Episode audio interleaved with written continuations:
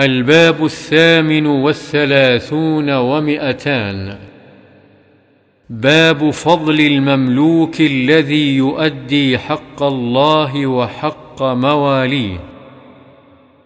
عن ابن عمر رضي الله عنهما أن رسول الله صلى الله عليه وسلم قال إن العبد إذا نصح لسيده وأحسن عبادة الله فله أجره مرتين متفق عليه.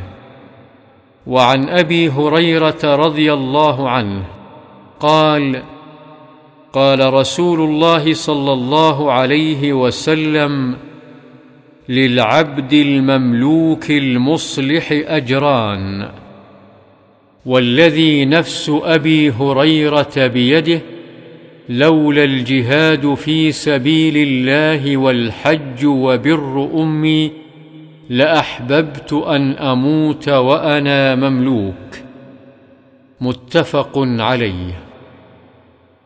وعن أبي موسى الأشعري رضي الله عنه قال قال رسول الله صلى الله عليه وسلم المملوك الذي يحسن عبادة ربه ويؤدي إلى سيده الذي عليه من الحق والنصيحة والطاعة له أجران. رواه البخاري.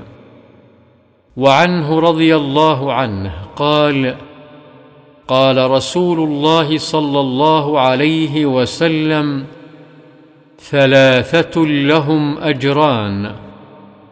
رجل من أهل الكتاب آمن بنبيه وآمن بمحمد والعبد المملوك إذا أدى حق الله وحق مواليه ورجل كانت له أمة فأدبها فأحسن تأديبها.